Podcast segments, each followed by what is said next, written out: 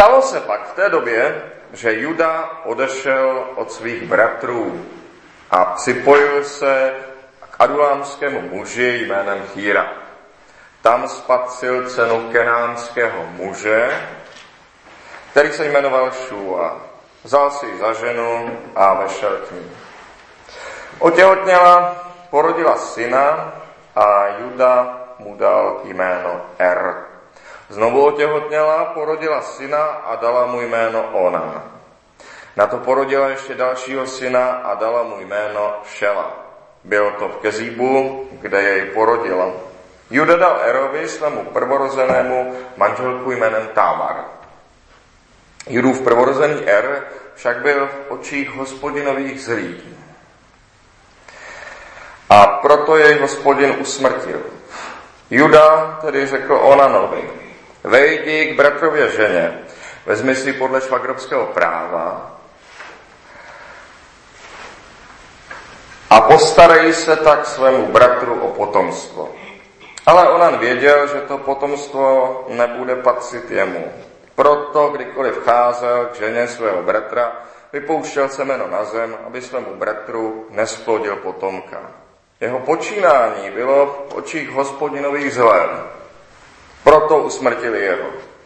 Tehdy řekl Juda své snaše Támaře: usaď se v domě svého otce jako vdova, dokud nedospěje můj syn Šela.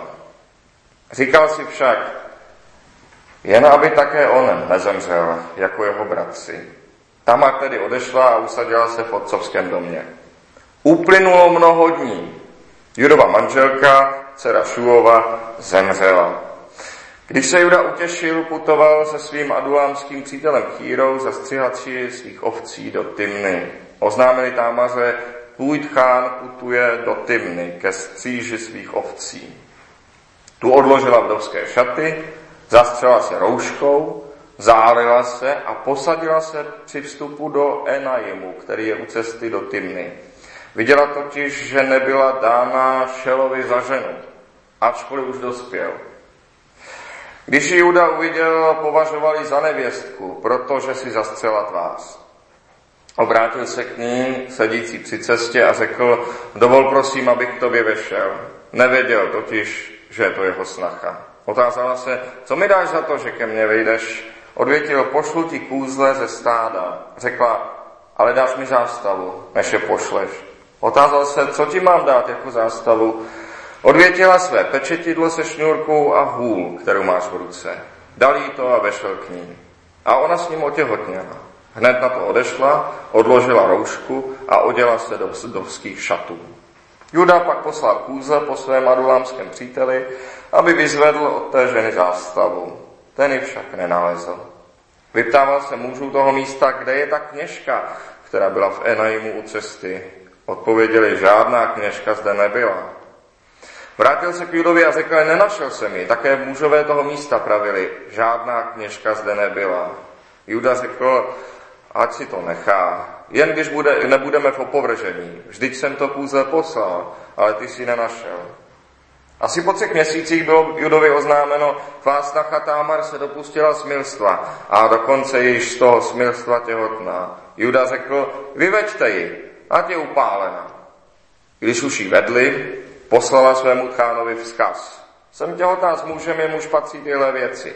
A dodala: pohled jen pozorně, čí je toto pečetidlo, šňůrka a hůl. Juda si je pozorně prohlédl a řekl: je spravedlivější než já. Nedal jsem ji svému synu Šelovi a už k ní nikdy nevešel. Nastala chvíle jeho porodu a hle, v jejím životě byla dvojčata. Když rodila, jedno vystrčilo ruku. Porodní bába na ní rychle přivázala karmínovou nitku a řekla: toto vyjde první. Ono však stáhlo ruku zpět a hle, vyšel jeho bratr. Řekla: jakou trhlinou se prodrala, a pojmenovali ho Peres, to je trhlina. Potom vyšel jeho bratr, který měl na ruce karmínovou nitku, toho pojmenovali Zerach, to je rozbřez. Amen. Tolik je slov Božího zákona, posaďme se.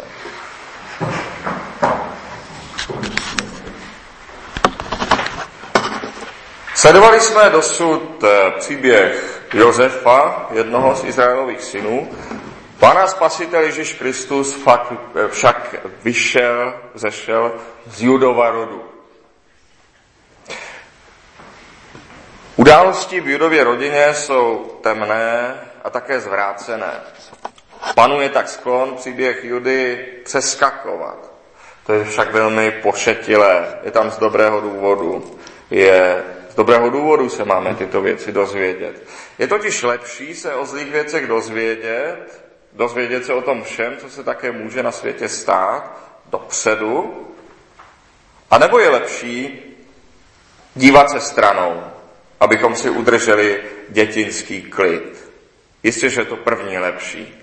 Víra, která nechce vidět zlo, bývá velmi otřesena, když se s ním pak ve svém životě setká. Nechápe.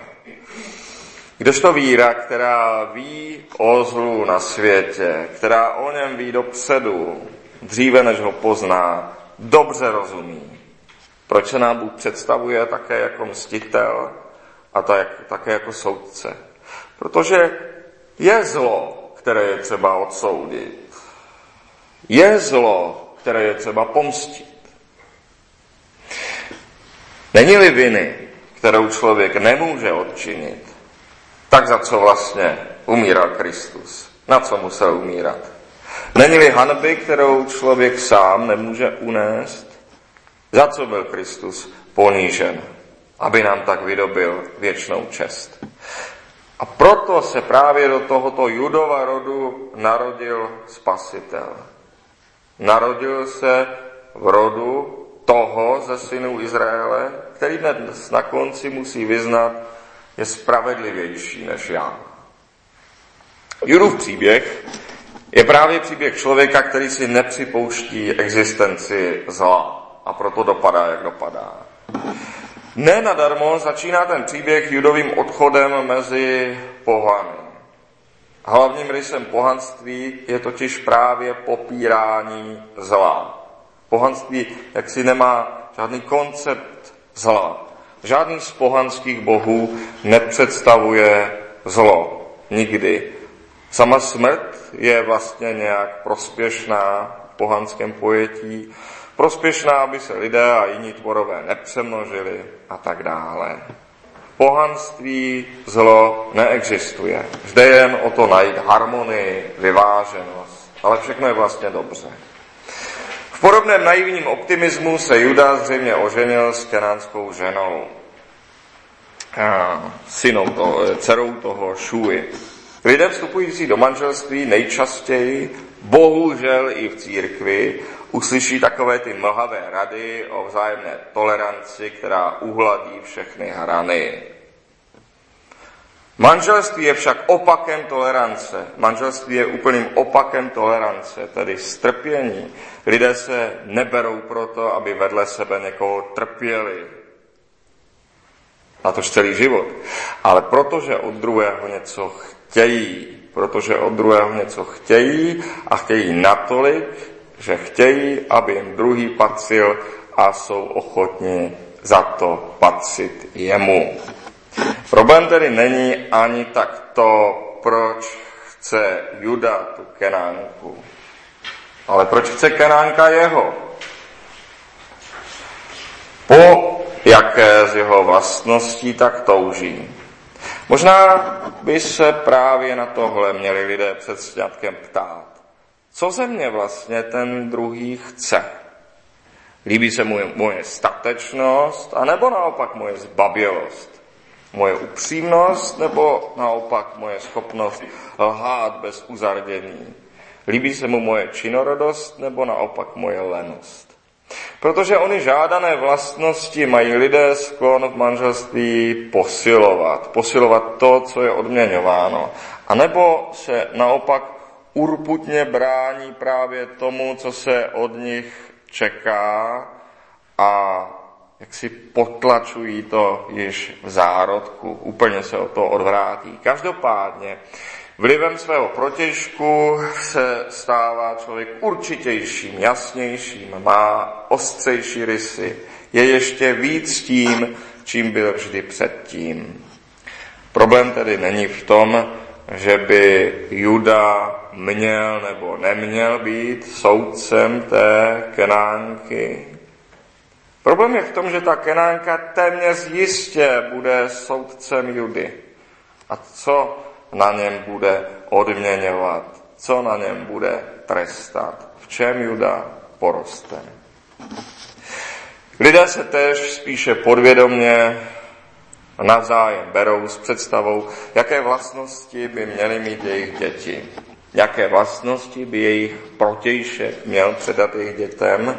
A vidíme prvního Judova syna Era, který je v očích natolik zlý, že jej Bůh musí usmrtit, že se na to Bůh nemůže dívat. V takovém případě téměř jistě vyvstane otázka, po kom to ten kluk měl?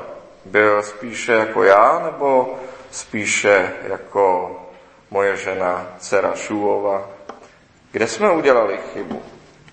Obvykle tak po 30 si totiž sami začínáme uvědomovat, kolik svých vlastností, slabostí i silných stránek máme po rodičích. A napovím, je to 100% všechny vlastnosti. Jenže to jsou jenom karty, které máme rozdané. A jak s nimi hrajeme, to už je jenom na nás. Skoro každá lidská vlastnost se dá napřít i dobrým směrem. Skoro každá lidská vlastnost má dobré i špatné užití. A i kdyby ne, člověk také nemá nikdy jenom jednu vlastnost. Sami víme, že jsme se v mnoha věcech dokonce už v útlém dětství rozhodli zcela sami. Ať by rodiče dělali to nebo ono, ta volba by byla naše. Rozhodli bychom to po svém, tím spíše v dospělém životě. A u našich potomků je tomu přirozeně stejně. To samozřejmě funguje úplně stejně jako u nás. Nejsou jaksi jenom dobré a špatné geny, dobré a špatné výchovné metody, které stačí použít. Je také dobro a zlo, pro které se člověk rozhoduje, ať je jeho původ, jeho dětství a mládí, jakékoliv. A přesto v tomto těle se rodiče asi nikdy nezbaví těch úvah. Po kom to má? Kde jsme udělali chybu? Teprve až tehdy, až člověk obleče tělo nesmrtelné, nebude se již muset na nic ptát. Teprve tehdy asi ustanou takové otázky. Na scénu přichází Onan, druhý syn Judy. Otec mu řekne, asi co si v tom smyslu, ať byl bratr, jaký byl, no tak pořád je to bratr. Nikda si nezaslouží, aby se na něj zapomnělo. Takže mu sploď potomka, aby nesl jeho jméno. Konečně Támar, řekl možná Juda, každopádně měl to říci. Konečně Támar, jak tak tomu přijde, jak dlouho ještě bude moci mít děti, tak jdi. A to je rozumná řeč, protože přece i zlí lidé se někde chabě v životě pokusili o dobré. I zlí lidé to také někdy měli těžké, i zlým lidem se také někdy křivdilo. Ani život zlých lidí nebyl jednoduchý. A tak soud skutečně musíme nechat Bohu. Také mateřství Támar a mateřství každé ženy je velice citlivá věc, takže je třeba našlapovat kolem něj velmi, velmi zlehka. Ten, kdo ví alespoň něco o životě, ten tohle všechno přece zná. Tomu ani takové věci není třeba říkat. Onan však zjevně postrádá tuto citlivost pro složitosti života. Má svá fakta. Bratr byl přece zlý, tak proč by se měla zachovávat jeho památka? A že byl jeho bratr přece jenom také něčím dítětem, že byl dítětem jeho vlastního otce a matky a tím zůstane, to není pro Onana racionální argument. Támar chce dítě, ale Onan zřejmě těžko snáší ty ječící malé děti. Ovšem tak důsledný, aby se přání otce přímo vzepřel, aby šel vlastní cestou, tak důsledný zase není, Kdyby se otci vzepřel, tak by to mělo společenské a ekonomické následky. Ani tak důsledný není, aby, když nechce splodit dítě, aby žil rovnou v celibátu. Onan je typem člověka, který chápe svobodu jako oproštění od povinností, jako oproštění od následků jednání. Onan je první moderní člověk. Onan chápe svobodu jako svobodu od něčeho, nikoli svobodu k dobrému. Onan představuje prvního moderního člověka, představuje svobodu od života. Představuje to, čemu říkáme kultura smrti. A je to podivně zákeřná postava, podivně podlá postava. Když si vezmeme potrat, zabití nenarozeného dítěte, to je snadné a ovšem také správné odsoudit.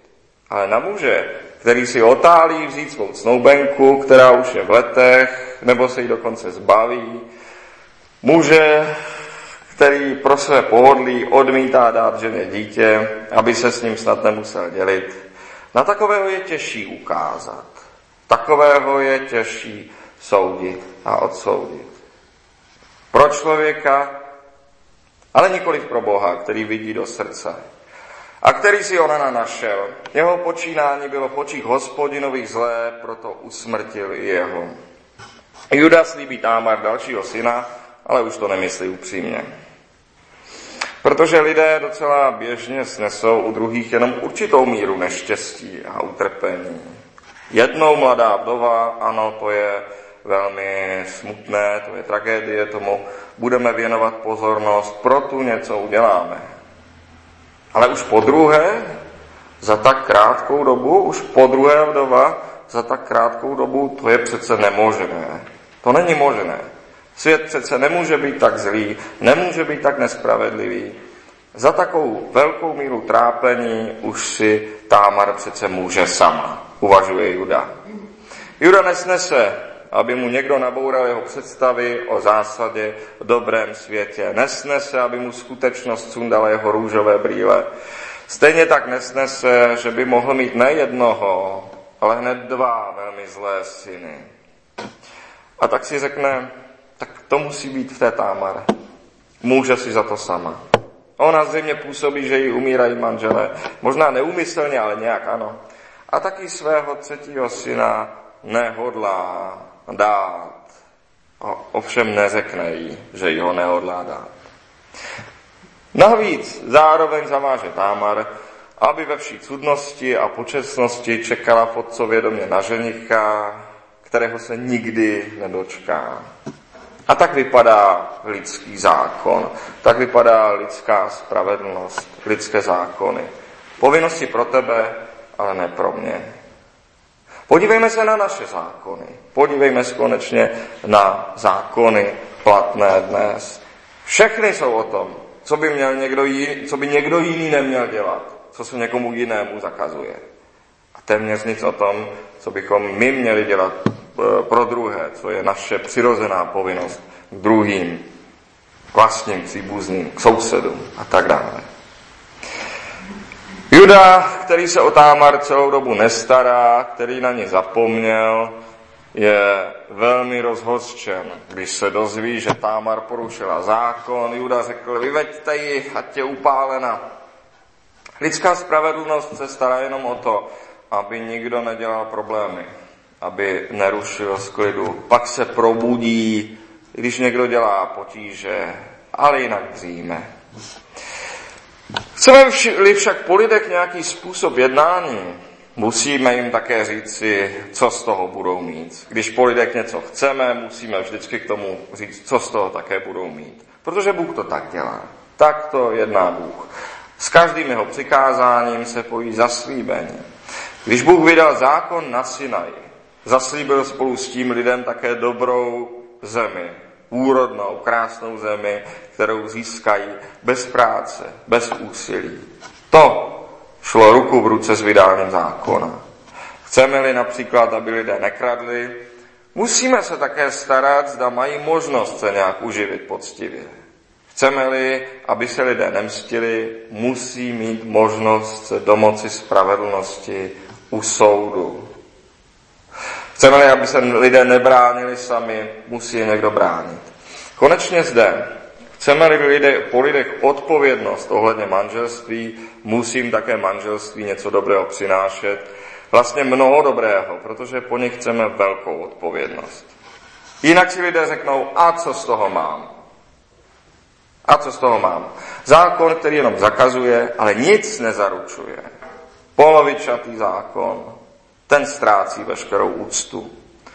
Lidem dojde, že takový zákon slouží jenom jako bič na ně samé a na nic jiného. Nic jiného dobrého nevymáhá. A tak se lidé zařídí po svém. Obvykle špatně, obvykle jim to moc neprospěje, protože ze zoufalství stěží vzejde něco dobrého, ale nelze se tomu divit. Nelze pak příliš zvedat prst. Zákon jako bič na druhé, jako poklička, která přikryje problémy, aby lidé dali pokoj, ten fungovat nebude.